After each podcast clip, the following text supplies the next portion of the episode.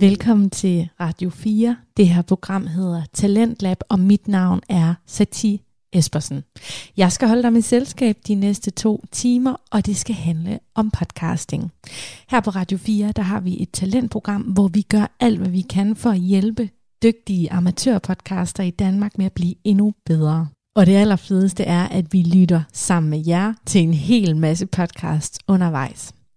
Her til aften har jeg to forskellige podcast med til dig, og det er to meget forskellige. Du skal i alt møde fire personer, en kvinde og tre mænd, og øh, de fordeler sig over frygteligt fascinerende med Maria og Skattejægerne podcast med Patrick Sørensen, Jonas Rode og Andreas Strauss. Jeg vil lige sætte to klip på, så I lige sådan kan høre, hvad det er, der er på menuen. Så frygtelig fascinerende handler i dag om en virkelig ubehagelig sygdom. I 2006 bliver hundreder af unge piger i Portugal inden for få uger ramt af en mystisk sygdom. Symptomerne svarer præcis til handlingen i et bestemt afsnit af en populær tv-serie for teenagepiger.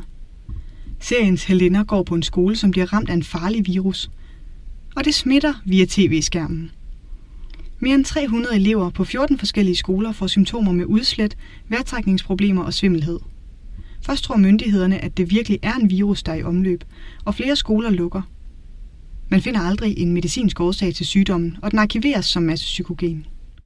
En lidt anden boldgade, vi skal lytte til i dag, det er Skattejægerne podcast med Patrick Sørensen, Jonas Rode og Andreas Strauss. Og øh, de dykker simpelthen ned i den danske filmskat, og i dag der skal det handle om filmen Forelsket i København.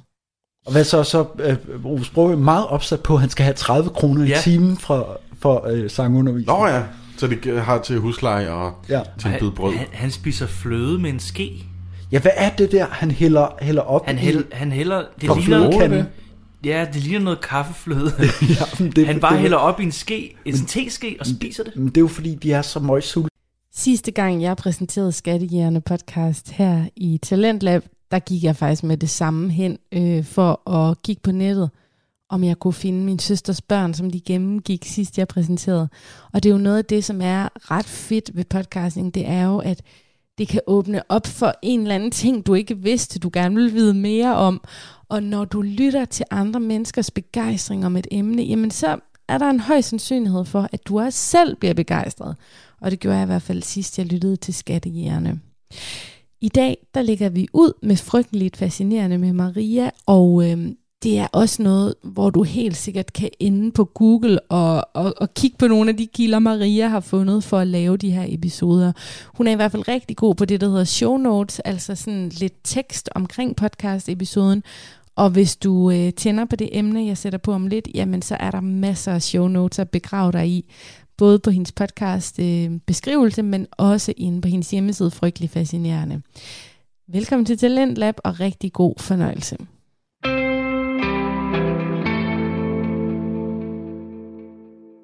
Du lytter til Frygteligt Fascinerende. Du ligger i din seng om natten, og du er urolig. Du kan ikke sove. Du vender og drejer dig. Det er som om det kribler. Eller klør. Dine hænder er urolige, og dine fødder. Du nulrer dine fingerspidser, men de føles underlige. De fnulrer. Dine fingerspidser fnulrer. Ud gennem huden kommer små stykker fnuller og længere tråde, som svampe efter et skybrud. Velkommen til det her afsnit af Frygteligt Fascinerende, hvor vi dykker ned i fænomenet massepsykogene sygdomme. Frygteligt Fascinerende er en podcast om alt det frygtelige, som alligevel fascinerer os. Her taler jeg om alt fra sygdomme til ulykker og det, der ligger derimellem. Velkommen til.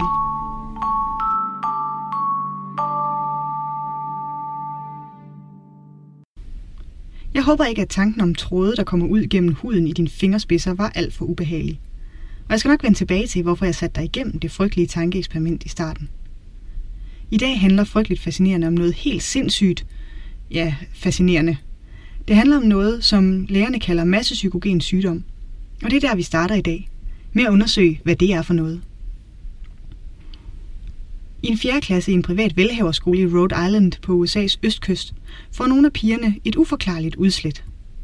Allergilægen Robert Setipane undersøger børnene, og han konkluderer, at årsagen nok er stress over en svær matematikbog og en forestående matematikprøve. Det bliver forældrene fortørnet over. Står lægen og siger, at pigerne er hysteriske. Forældrene er sikre på, at der er allergener i børnenes matematikbog, og de bliver testet grundigt. Resultatet er negativt. Forvirringen er total, da allergilægens bedste forklaring er, at unge piger kan blive grebet af en stemning, og det er den samme mekanisme, der havde startet heksejagten i Salem. Vi vender tilbage til Salem. Den 4. april 1983 bliver flere hundrede arabiske skolepiger på den israelsk besatte Vestbred ramt af en mystisk sygdom med svimmelhed, kvalme, besvimelser, hovedpine og mavesmerter. På to uger får flere end 800 af Vestbredens indbyggere den uforklarlige sygdom. Mest teenagepiger. Det udløser voldsomme demonstrationer, og flere demonstranter bliver såret af skud ved sammenstød med de jødiske bosættere. To israelske soldater bliver såret. I alt bliver 943 personer indlagt med symptomer. Epidemien begynder med, at en skolepige hostende løber ud af sin klasse og klager over åndenød. Snart får yderligere seks elever symptomer, og panikken spreder sig til andre klasser. Pigerne bliver indlagt, men lægerne finder ingen medicinske årsager. Nogle kvindelige israelske soldater, som ledsager pigerne til hospitalet, bliver også ramt af lignende symptomer. I løbet af de næste par uger fortsætter udbrudene i flere andre byer i det besatte område. Palæstinensernes ledere påstår, at der er tale om en planlagt forbrydelse. De beskylder den israelske regering og bosætterne for kemisk krigsførsel med det formål at fordrive palæstinenserne eller gøre arabiske piger sterile. Den israelske reaktion er delt. Herren kalder det en palæstinensisk provokation, der skal ophisse befolkningen og skade Israel. Israels sundhedsmyndigheder mener, at der er tale om et tilfælde af massehysteri på grund af stress, udløst af den højspændte situation under besættelsen. Det amerikanske Center for Disease Control og andre uafhængige undersøgelser finder ingen spor af giftgasser eller andet, der kan forklare begivenhederne. Alle er sikre på, at symptomerne er ægte, men undersøgelserne viser, at begivenhederne hverken skyldes bevidst forgiftning eller er blevet arrangeret i propagandaøje med. Konklusionen bliver, at der er tale om en epidemi af reel psykogen sygdom, udløs af angst. Og det er netop det, der udgør massepsykogen sygdom. En gruppe af mennesker udvikler pludseligt mystiske fysiske symptomer, som lader til at smitte mellem mennesker, men uden nogen identificerbar fysisk årsag. En slags kollektiv stressreaktion. Og de første tilfælde af den slags sygdom ligger faktisk meget, meget langt tilbage i historien. Vi skal helt tilbage til 1692. Sagen om de palæstinensiske skolepiger ligger sig ind i en lang perlerække af lignende udbrud. Et meget berømt eksempel på massepsykogen sygdom er hekseprocessen i Salem. Salem er et lille samfund i den britiske koloni i Massachusetts i Nordamerika. Her bliver omkring 200 indbyggere i 1692 anklaget for heksekunst og trolddom. Anklagerne kommer fra en gruppe piger i alderen 12-20 år. Det hele begynder, da nogle af pigerne får krampeanfald, skriger og kaster med ting, mens de kravler rundt på gulvet og indtager forvredne stillinger og påstår, at de bliver nævet og stukket med nåle. Lægerne finder ingen tegn på fysisk overlast, men flere af de unge piger i det strengt poetanske minisamfund får symptomer. Når de bliver ført som vidner, får pigerne kramper, skriger og besvimer. En adfærd, som i rettens øjne bekræfter deres troværdighed. Den 17-årige Elizabeth Hubbard falder i trance og hævder, at hun bliver pint med nåle af en bestemt kvinde, som forlanger, at hun skal skrive i hendes djævlebog. Kvinden bliver arresteret, dømt og hængt. Hubbard angiver yderligere 39 personer, som fører til 19 dødsdomme, et dødsfald under tortur og fem døde i fængslet.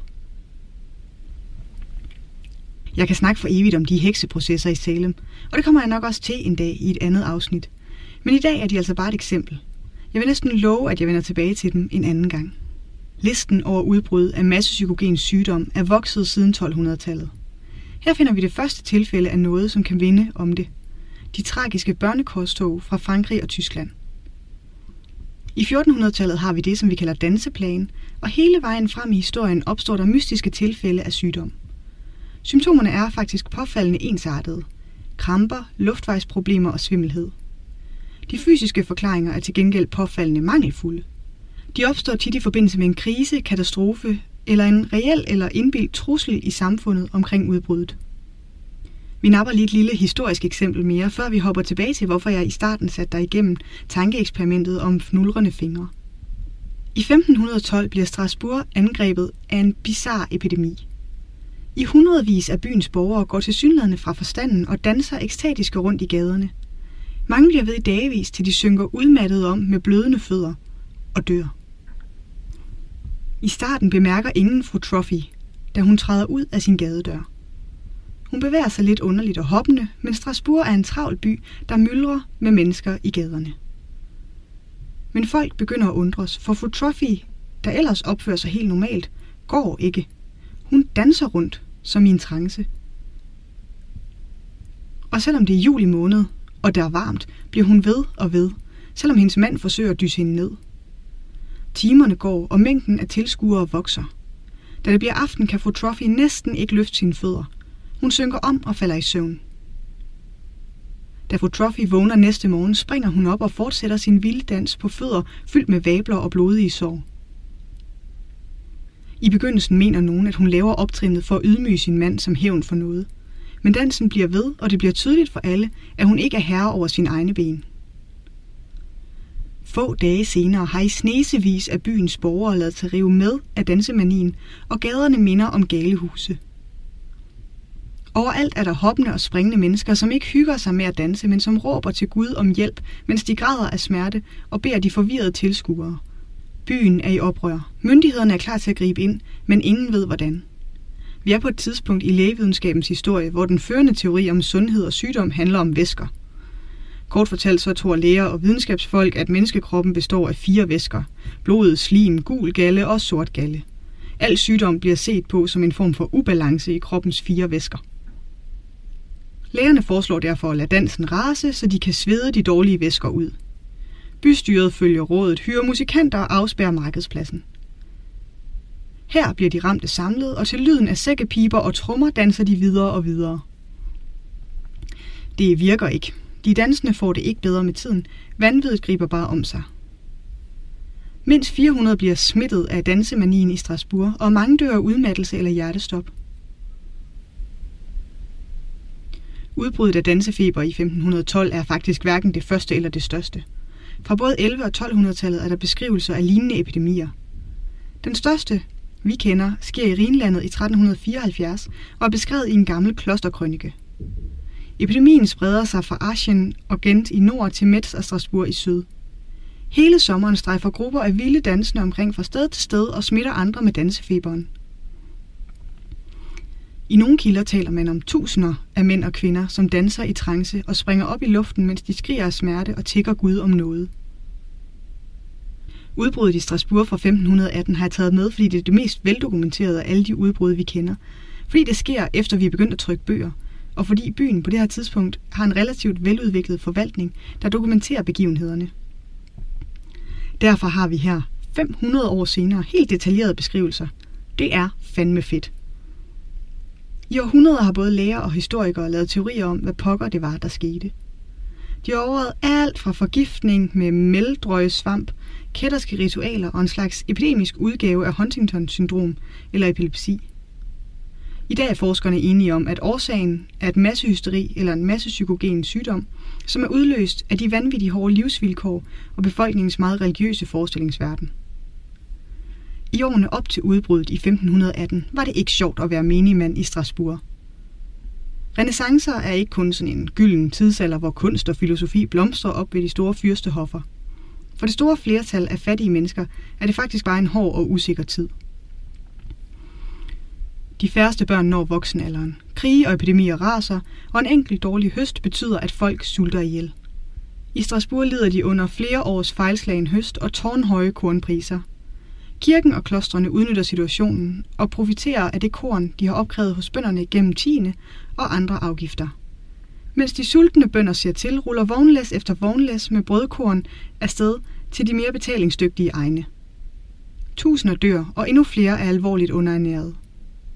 Massepsykogen sygdom er et kropsligt udtryk for psykisk pres. Og i 1500-tallet skaber kirken og krisen sådan et pres. Fru Trophies endelige skæbne kender vi ikke. Kilderne fortæller kun, at hun efter seks dages dans bliver sendt til St. Vates kapellet. Bystyret har opgivet at lade de ramte svede dansesygen ud og er begyndt at sende dem på en slags pilgrimsfærd til kapellet, som ligger en lang dagsmarch fra byen.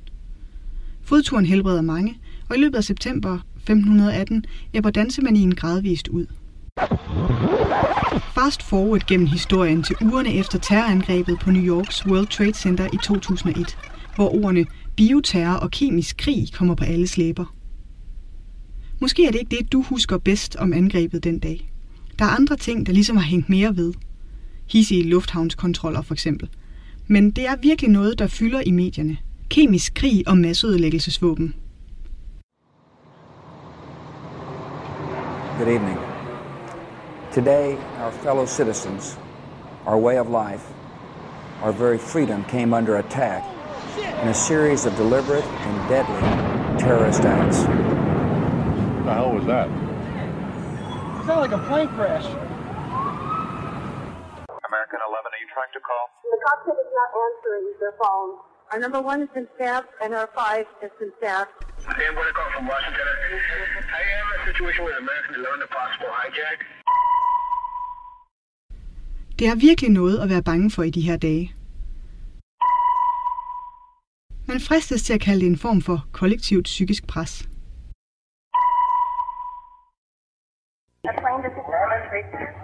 What? 737? what? The World Trade Who are you talking to? Oh, God. Oh, my God. This just in, you Matt were just looking at we have a breaking obviously news very story to tell you disturbing about. live I'm shot tell there. you That what is the know World Trade Center, and we we just have got a report unconfirmed reports this morning that that an explosion explosion As we come on now, we have serious news of a major, a very tragic event for the United States. Incredible plane crash into the World Trade Center. Støvet fra tårnene har knap nok lagt sig, før skolebørn i flere amerikanske byer bliver ramt af et underligt kløende udslæt. Næsten alle de ramte er piger. Udslættet forsvinder hurtigt, men skolerne lukker, og der bliver holdt krisemøder for bekymrede forældre. Hverken hudlæger, allergologer, epidemiologer, miljøforskere eller Center for Disease Control finder en fysisk forklaring, efter at der er blevet testet for viruser, pesticidrester og skimmelsvamp. Man undersøger overførselstatoveringer, slim og den slags billig kosmetik, som skolepiger bruger, alt sammen uden resultat. Selv kantinemaden bliver undersøgt. Konspirationsteorier spiger frem fra alle revner. De har puttet noget i drikkevandet, eller det hele skyldes chemtrails fra fly. Det her er Maria fra Fremtiden med en midlertidig afbrydelse. Jeg vil bare lige sige, at jeg elsker chemtrails og alle konspirationerne omkring det. Så hvis du sidder derude og bare helt vildt ønsker ned i maven og høre mere om det, så vil jeg gerne love, at det kommer til at ske.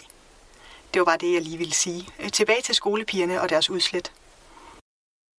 Mange forældre lader sig overbevise om, at forklaringen er bioterrorisme, som Osama Bin Laden står bag. Den mystiske epidemi forsvinder lige så uforklarligt, som den er dukket op. I 2006 bliver hundreder af unge piger i Portugal inden for få uger ramt af en mystisk sygdom. Symptomerne svarer præcis til handlingen i et bestemt afsnit af en populær tv-serie for teenagepiger. Seriens heldinder går på en skole, som bliver ramt af en farlig virus, og det smitter via tv-skærmen. Mere end 300 elever på 14 forskellige skoler får symptomer med udslæt, vejrtrækningsproblemer og svimmelhed. Først tror myndighederne, at det virkelig er en virus, der er i omløb, og flere skoler lukker. Man finder aldrig en medicinsk årsag til sygdommen, og den arkiveres som massepsykogen. Herhjemme husker du måske kritikken af HPV-vaccinen, og særligt TV2-dokumentaren De vaccinerede piger. En gruppe af piger oplever forskellige mystiske symptomer, som de selv og deres familier bestemt mener er knyttet til vaccinen. Eksperter har senere afvist en sammenhæng mellem vaccination og de symptomer, som pigerne oplever, men tilliden til vaccinen var godt og grundigt forringet. Andelen af 13-årige piger, der blev vaccineret mod livmoderhalskræft, blev på et halvt år halveret fra 79 til 46 procent. Udbrud af psykogen massesygdom begynder i lukkede miljøer, hvor mange unge, især piger, er samlet. F.eks. i skoleklasser. Men i sagen om HPV-vaccinen ved Bin Laden udslettet i USA og ved det portugisiske eksempel, og ved flere nyere tilfælde, er tv-mediet den vigtigste faktor for udbredelsen. Men de senere år har forskere vendt opmærksomheden mod de sociale medier som en ny smittespreder. Myter, som spredes gennem f.eks. Facebook eller TikTok, kan på ingen tid udløse masse psykogene reaktioner i et omfang, vi ikke tidligere har set. Her fortæller en professor om, hvorfor de sociale medier kan ses som en superspreder af massepsykogen sygdom. So the most fascinating thing is that what social media has done is that it has allowed us to feel a false sense of intimacy with other people, um, or an exaggerated sense of intimacy. So you have friends and friends of friends, or you're watching a celebrity or a high-profile person, and as they talk about themselves and their psychological reactions to things, people start feeling closer and closer to them, as if they start seeing themselves as more and more similar. So you develop this sense that you are very much like that person and you very much care about that person, and it's sort of an unconscious process where you start feeling similar and therefore potentially behaving in a similar way. Bortset fra Salem-heksejagten og enkelte andre tilfælde, er de fleste udbrud harmløse og går heldigvis over igen i løbet af nogle uger. Men hvordan skal vi forholde os i de tilfælde, hvor vi ikke er sikre på, at sygdommen overhovedet er psykogen? Hvad stiller man op, når ens fingre fnulrer, og ingen kan finde ud af hvorfor, og mange er i tvivl om det overhovedet passer, når man siger, at der kommer tråde ud af ens hud? Det hele begynder i 2007 på en ferie med familien i New England. Paul har set Harry Potter og Phoenixorden med sin kone og sine to sønner, og så begynder det at klø. Hans ben, hans arme, hans overkrop, det klør overalt. Der må være lopper i møblerne, tænker han. Men den 55-årige IT-chef fra Birmingham har haft kløe lige siden. Og mysteriet om, hvad der er galt med ham, er kun blevet større. Når Paul rører ved de knopper, der dækker hans hud, stikker det, som om der er splinter i. Så en dag i 2008, mens hans kone lindrer hans ryg med kirurgisk sprit, så får den bomuldssvamp, hun bruger, en underlig blåsort nuance fra hans hud. Paul går ud og køber et mikroskop til 40 pund og undersøger kluden. Hvad er nu det for nogle krøllede, farvede fibre? Han googler ordene fibre, kløe, stikken, hud, og der er hans svar. Det må være det. Alle symptomer passer. Han har en ny sygdom kaldet Morgellons. Fibrene kommer fra en mystisk skabning, som bygger huler i hans hud og formerer sig i kroppen. Mens Paul læser det her, så har han ingen anelse om, at Morgellons faktisk skal vise sig at være det værst tænkelige svar på hans spørgsmål. Morgellons bliver navngivet i 2001. Det får sit navn af Mary Leitao, en amerikaner. Marys søn har nogle besynderlige sår om munden og klager over en fornemmelse af insekter i sit ansigt. Mary Leitao undersøger ham med et legetøjsmikroskop og opdager, at sønnen er dækket af små røde, blå, sorte og hvide fibre. Mary opretter en fond, der skal undersøge sygdommen. Siden 2001 siger ansatte på hendes Morgellons Research Foundation, at de er blevet kontaktet af mere end 12.000 ramte familier. Kampagnegruppen Charland E. Holman Foundation påstår, at der på hver eneste kontinent undtagen Antarktis er mennesker, der lider af sygdommen. Tusindvis har skrevet til den amerikanske kongres og krævet handling. Som svar har flere end 40 senatorer herunder Hillary Clinton, John McCain, Barack Obama, før han blev præsident, presset på for at få USA's Center for Sygdomskontrol og Forebyggelse til at undersøge sygdommen. I 2006 blev der nedsat en særlig taskforce, som afsætter 1 million dollars til at studere lidelsen. Med det etablerede medicinske miljøs vurdering af den uhyggelige og fuldstændig bizarre lidelse Morgellons er bemærkelsesværdig. Morgellons findes ikke. Men Paul er helt sikker. Han mødes med journalister og viser billeder, som han har taget af sine fibre.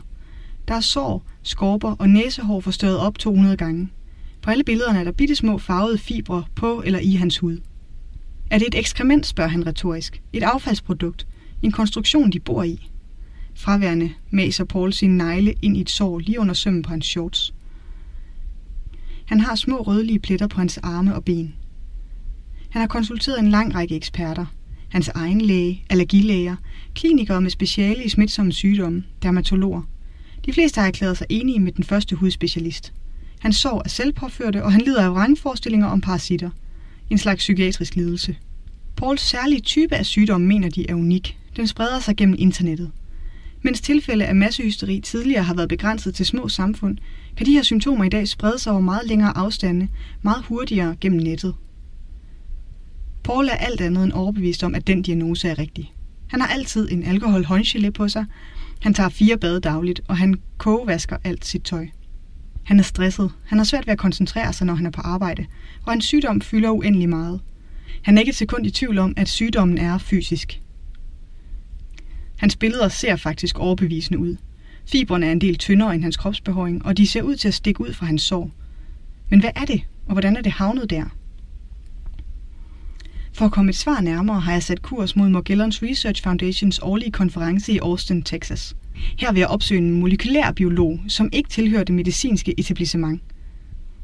Det er bare for sjov, desværre. Jeg har ikke været til konference. Men jeg har læst om konferencen. Og om Randy Wymore, som er professor i farmakologi. Og han er lige min type. Typen, der falder over en artikel om folk, hvis hud fnulrer og tænker, det her, det må da være nemt at finde ud af. Han mailer til patienter og beder om prøver, som han sammenligner med andre fiber.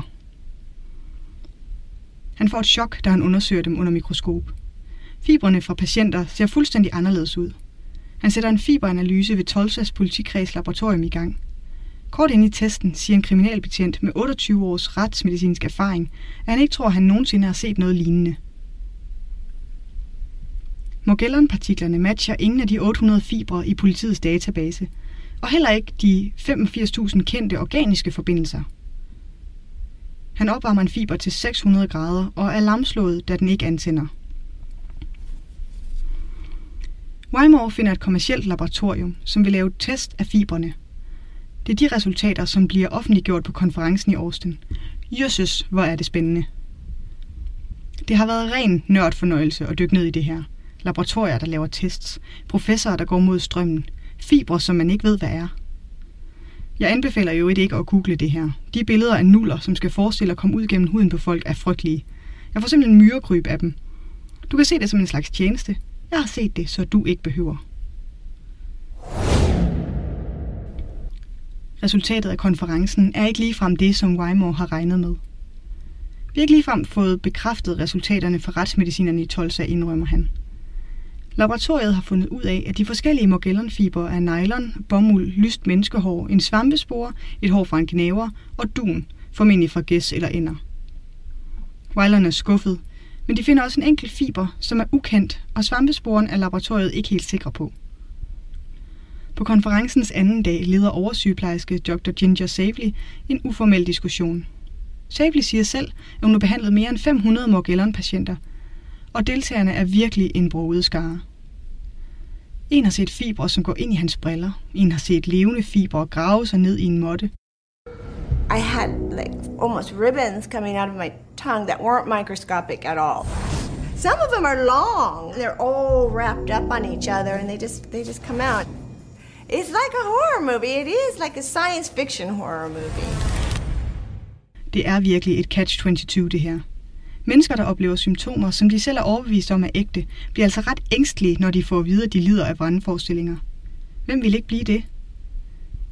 I videnskabelige artikler om Morgellons beskrives patienter, som konstant piller i deres hud for at trække tråde ud, udfører tvangsmæssige rengøringsritualer og hele tiden går i bad, og som går til læge efter læge, både specialister i smitsomme sygdomme og dermatologer. Det er alt sammen adfærd, som stemmer overens med psykiske fixeringer. Som behandling anbefaler forfatterne og ordinere en mild antiparasitær salve for at bygge tillid og supplerer den med et antipsykotisk præparat. Efter flere uger i det mørke område af internettet, der er Morgellons, er jeg rimelig overbevist om, at Morgellons er en 21. århundredes variant af heksepanikken i Salem, som spreder sig gennem internettet, og at fibrene, som Wymores laboratorie viser, faktisk bare er hverdagspartikler, bomuld, menneskehår, rottehår osv. Der er bare én ting ved lidelsen, som har nævet mig. For mange Morgellons patienter begynder det med, at det klør. Nu er det begyndt at ramme mig. Jo mere jeg læser, jo mere klør det. Hvorfor er kløe så smitsom? Jeg dykker ned i Dr. Anne-Louise Oaklanders forskning. Hun er professor ved Harvard Medical School og måske den eneste neurolog i verden, som har specialiseret sig i kløe. Og hun har et virkelig interessant perspektiv på sagen. I hendes erfaring gør Morgellon-patienter bare deres bedste for at få virkelige symptomer til at give mening. Hun mener, at de lider af en kronisk kløeforstyrrelse, som ikke er blevet diagnostiseret. De er blevet fejlbehandlet af den etablerede medicinstand. For at forstå, hvad hun mener med det, så skal vi lige en tur ned i kløeforskningens historie, så hæng lige på et øjeblik. I 1987 finder tyske forskere ud af, at kløe har udviklet sig som en måde, så mennesker instinktivt kan beskytte sig mod farlige insekter. Når en myg lander på dig, på din arm, og det gilder, så er det faktisk ikke den umiddelbare fornemmelse af myggens ben, som du mærker. Det er et slags øh, neurologisk alarmsystem, som går i gang. Og det system kan gå i stykker. Der er alle mulige måder, det kan gå i stykker på, og det kan betyde, at kløen kan blive udløst, uden at noget berører huden. Det er, hvad Oaklander mener, der sker med Morgellon-patienter. På den måde er det faktisk en logisk konklusion, de når til, når de tror, de har insekter på sig. For dem føles det ikke anderledes, end de ville gøre, hvis insekterne faktisk var der. For hjernen er det fuldstændig det samme. Måske skal forklaringen altså findes i nerverne. Det betyder ikke, at der ikke er nogen patienter, for hvem problemet faktisk er psykisk, og nogle af dem kan sagtens lide af vrangforestillinger. Men hvis Oaklanders teori kan bekræftes, så forklarer det en hel del. Hvis Morgellons ikke er en sygdom, men et miskmask af symptomer, så kan nogle af patienterne lide af nerveforstyrrelser, mens andre bør diagnostiseres psykiatrisk. Og hvad med Lei Tao? Moren, der opdager fibre i hendes søns hud. Hun er simpelthen forsvundet i den blå luft. Efter den officielle undersøgelse afviser eksistensen af Morgellons, så donerer hun hele sin undersøgelsesfond til universitetet, deaktiverer sin mailadresse og sit telefonnummer, og har ikke været at se i medierne siden. Jeg har ikke kunne finde spor af hende nogen steder. Det var 12. afsnit af Frygteligt Fascinerende. Researchet skrevet, optaget og redigeret af mig. Jeg hedder Maria. Næste afsnit kommer allerede i næste uge, og du kan høre det i iTunes, Spotify eller der, hvor du normalt lytter til podcast. Det her afsnit er skrevet med inspiration fra Sara, min yndlingsbibliotekar. Husk altid at spørge din bibliotekar til råds, hvis du mangler noget spændende at dykke ned i. Og så skal vi endnu en gang sende en venlig tanke til min veninde Camille, der altid er klar med en frygtelig anbefaling. Tak for nu.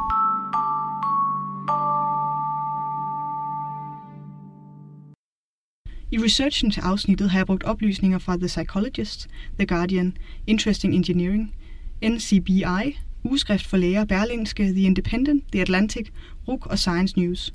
Det kan du læse mere om i episodebeskrivelsen. En rigtig god opfordring her fra øh, Maria, som er vært på podcasten Frygteligt Fascinerende, som du lige har lyttet til den sidste halve time her på Radio 4.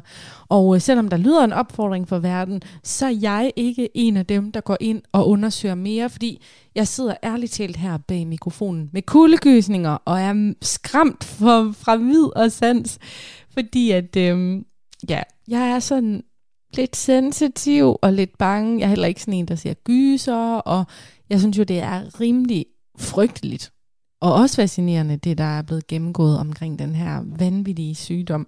Så, men jeg tror ikke, jeg kommer til at sidde på nettet resten af aftenen og læse endnu mere om sygdommen. Jeg tror, jeg sætter Baba Papa på, eller et eller andet, der kan få mig, få mig rolig igen.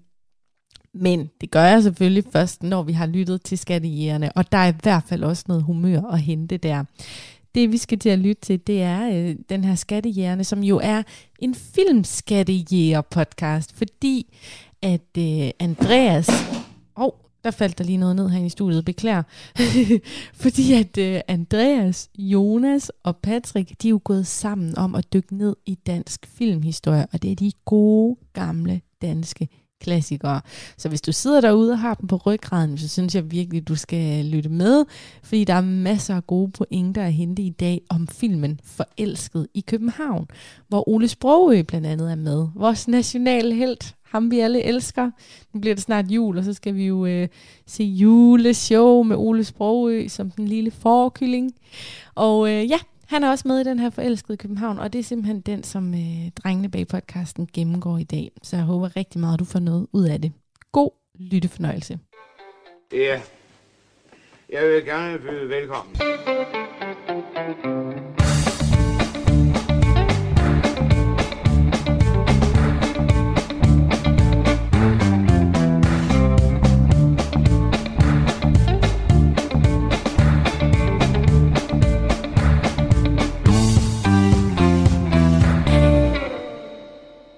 Goddag og velkommen til en podcast. Skattejægerne. Vi snakker og gennemgår danske film. Til og med 89. Det er rigtigt. I dag har vi taget fat i en fra 1960. Udkom 4. november. Så alle ved jo godt, at det er... Forelsket i København. Forelsket i København, ja. Det skulle jeg sige. Prøv at se, hvor længe jeg kunne trække den. Okay.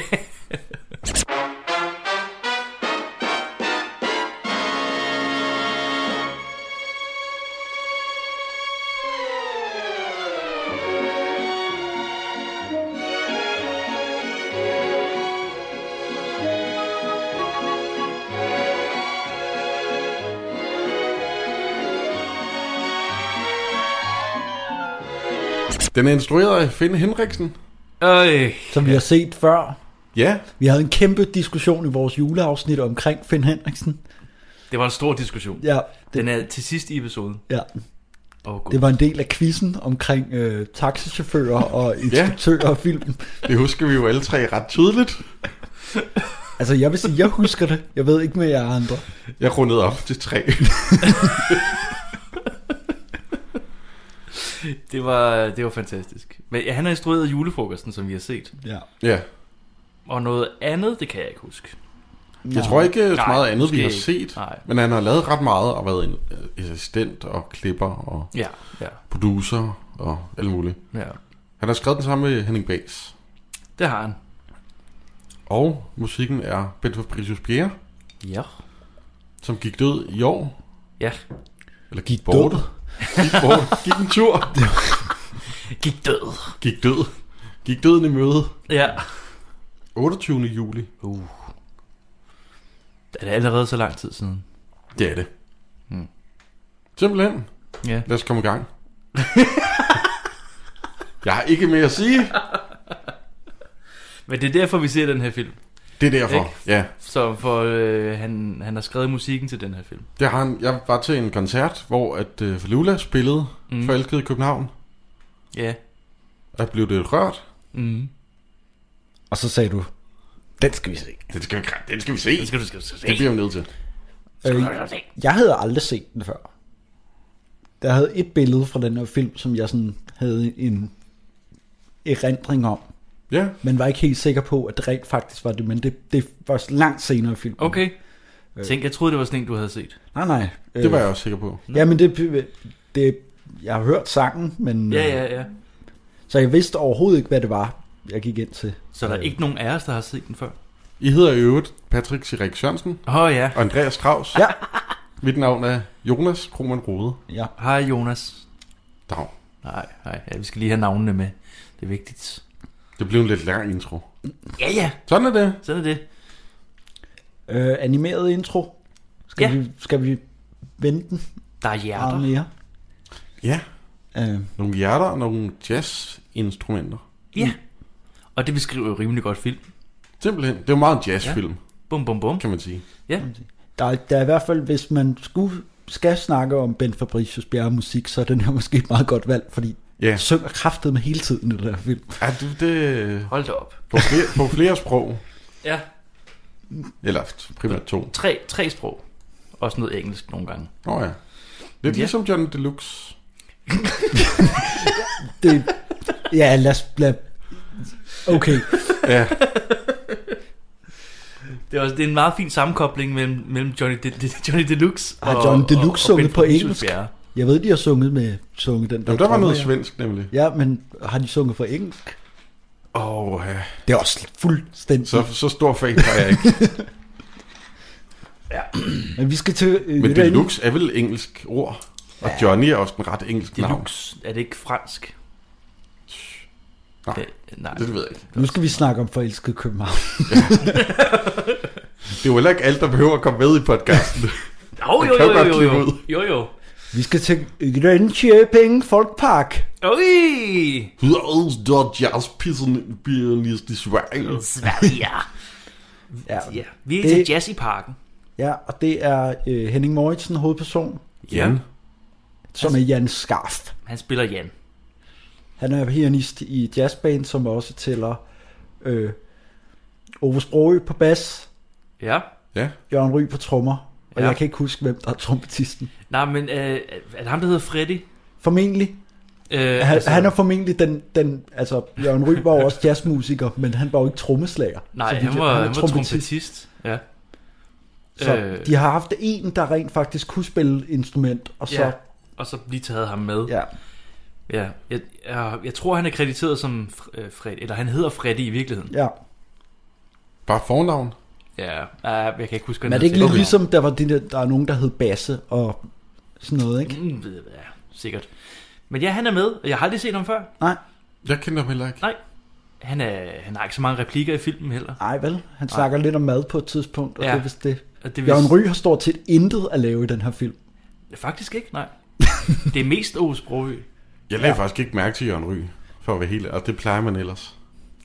Det plejer man. Han er jo, han er jo formentlig, han har jo heller ikke lavet så meget på det her tidspunkt, går jeg ud fra. Nej, det er 60. Nej, ja, han er vel det er bare nok. på det her tidspunkt en jazzmusiker, og så Ja, et navn inden for det, og så er de... Det kunne godt være hans første, uden at jeg ved det. det er sjovt at se ham i en lille rolle. Mm. Altså, faktisk. Jeg, jeg, jeg tror, det er derfor, jeg ikke lagde mærke til ham. Ja. Han plejer at være den frembrusende Ja. ja.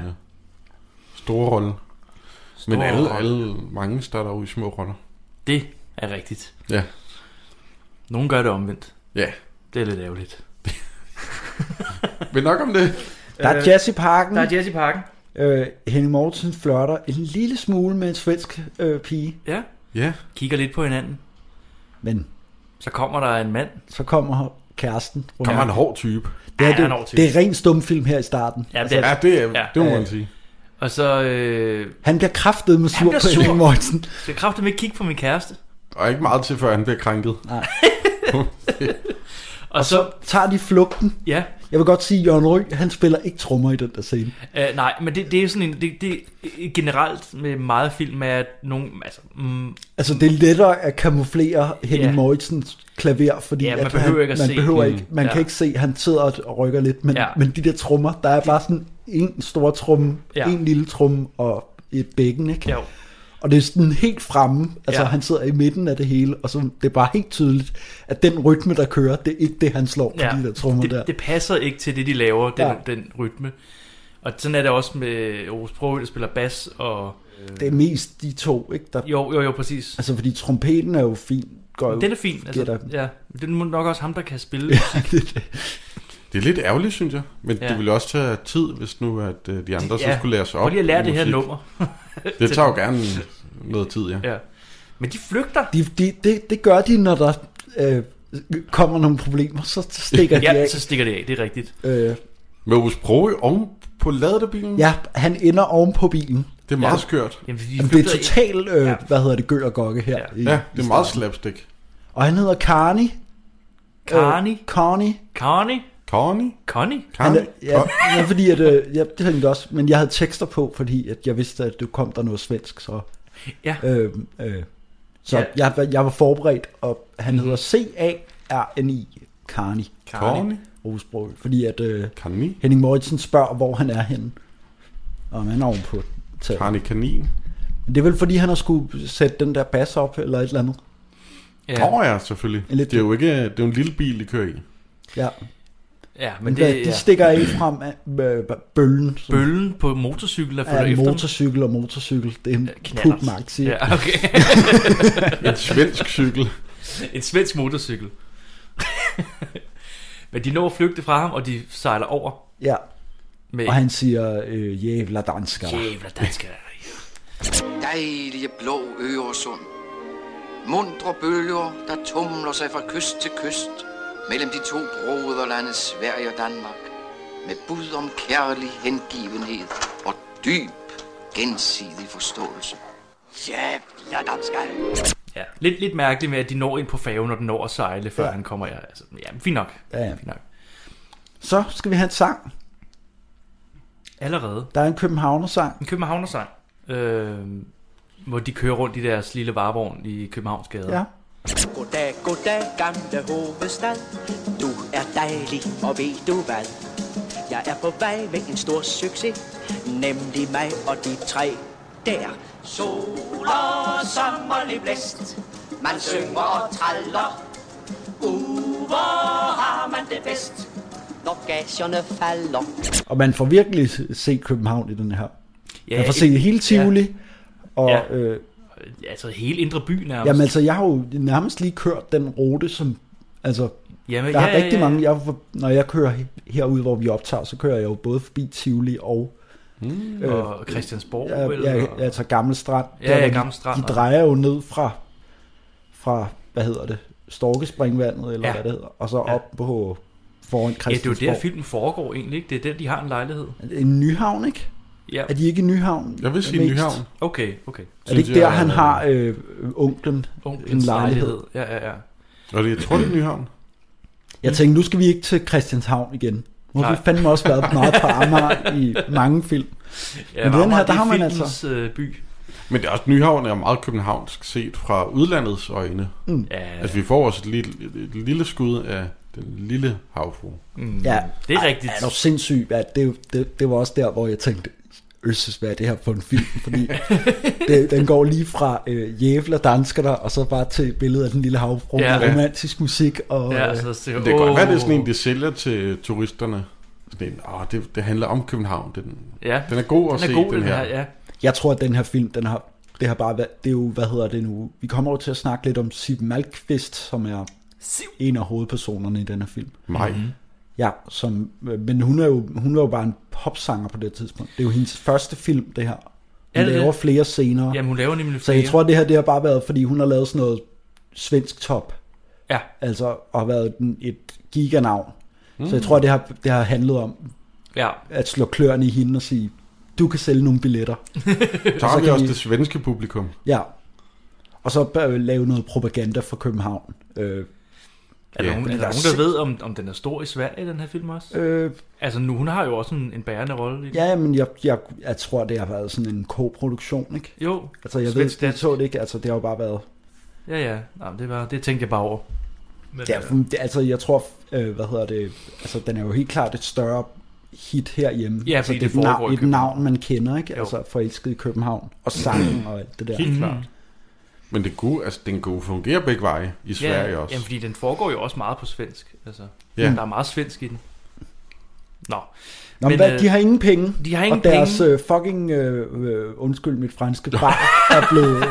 Topspot bar er jo blevet revet ned. Det var engelsk. Ja, men det er fordi, Ikke det er fordi at øh, jeg er blevet smittet af Ove Sprogøs øh, Ja, karakter ja, film. præcis.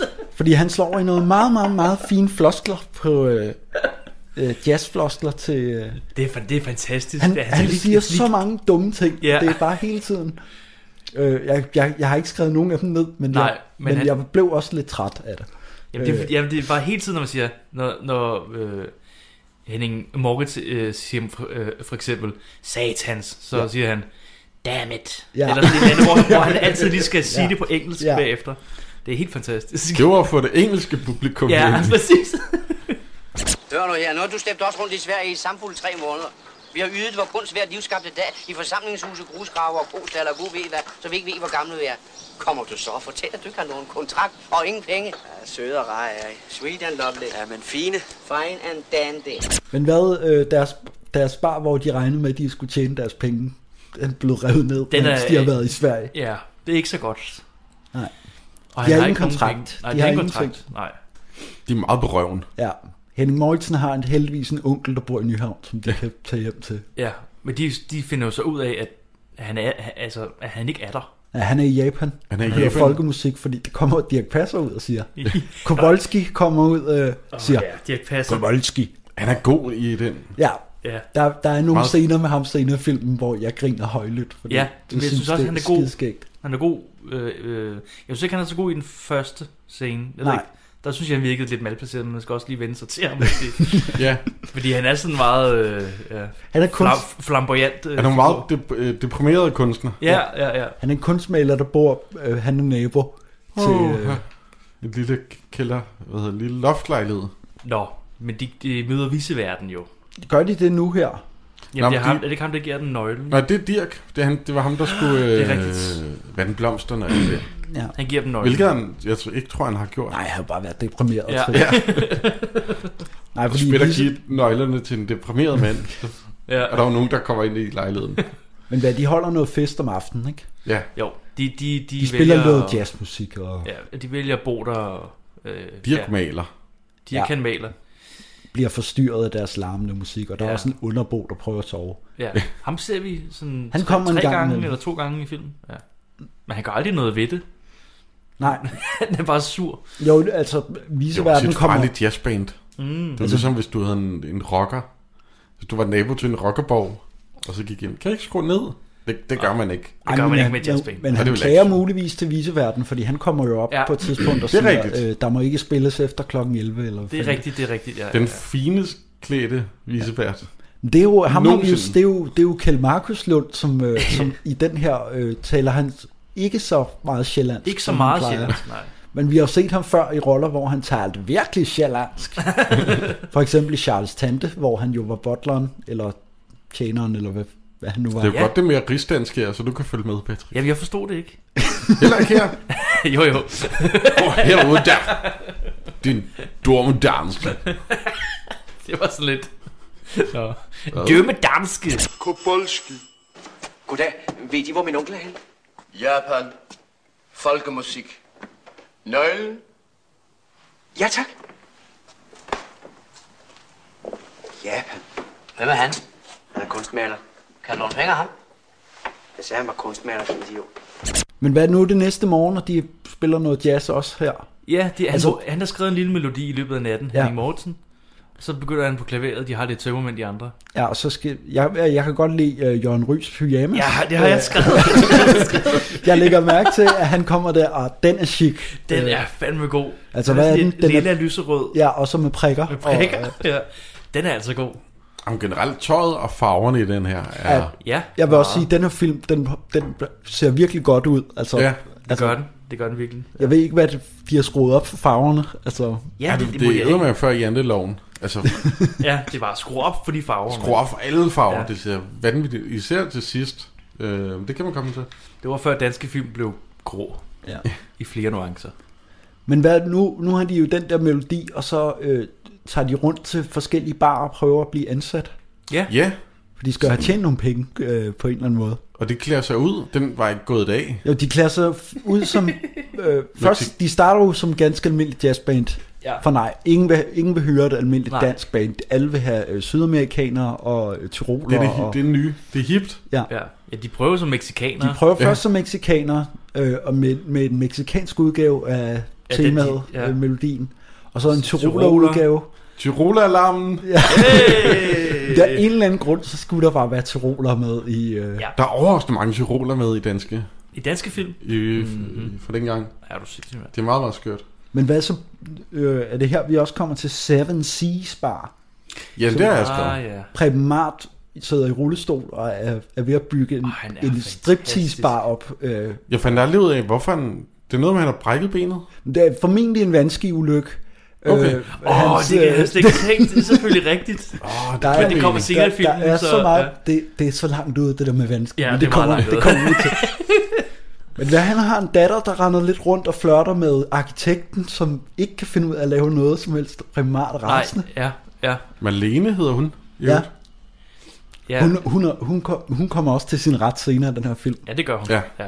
Men øh, ja, altså det er jo sådan et, øh, en, en bar, der er under ombygning. Ja, Og han skal åbne den. han har han er, hyret et italiensk orkester og øh, striptease-damer. Ja, Fordi det er det, de unge vil have. Ja. Jeg kan kan gå galt. Ja. det der. der skal, de unge vil have striptease, de vil ikke have musik. Nej, jeg har ikke præcis. forstand på det lort.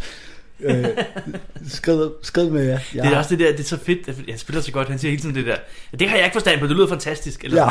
sådan. Han har sådan en, som han hele tiden siger, Jeg har ikke forstand på jeg har ikke musik. forstand på det, det lyder godt. Eller sådan, han har sådan en variation af det i hvert fald. Og så er han raser på den her øh, arkitekt, som, øh, som ikke laver, som, Ja. som er alt for kunstnerisk. Alt for han vil, kunstnerisk Han vil bare gerne have en bar op Ja, præcis. og øh, få, få nogle penge i kassen. Her, her, hvad i alverden er de står og laver? Ja, det hører med til det arkitektoniske billede. Ja, det er meget muligt, jeg har ikke forstand på. Det er i hvert tilfælde rejsesfuldt, så noget kan jeg ikke byde mit publikum. Ja, så må de virkelig skaffe dem et andet publikum. Jeg må tænke på den arkitektoniske helhed. Nej, det er dog for galt, og her sidder jeg ikke engang sparke dem. Hvornår de tænker mig at blive færdige, om jeg må spørge? Ja, det kan jeg virkelig ikke udtale mig om. Nej, nej, nej, jeg bliver vanvittig. Jeg har jo kontrakter, der skal overholdes. Jeg, jeg bliver ruineret. Farmand, giv mig lige nogle penge. Nå ja, hvad selvfølgelig.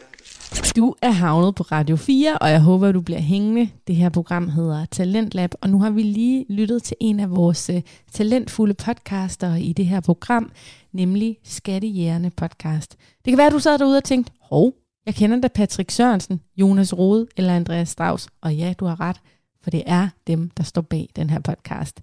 Der er heldigvis meget mere om forelsket i København på den anden side af nyhederne.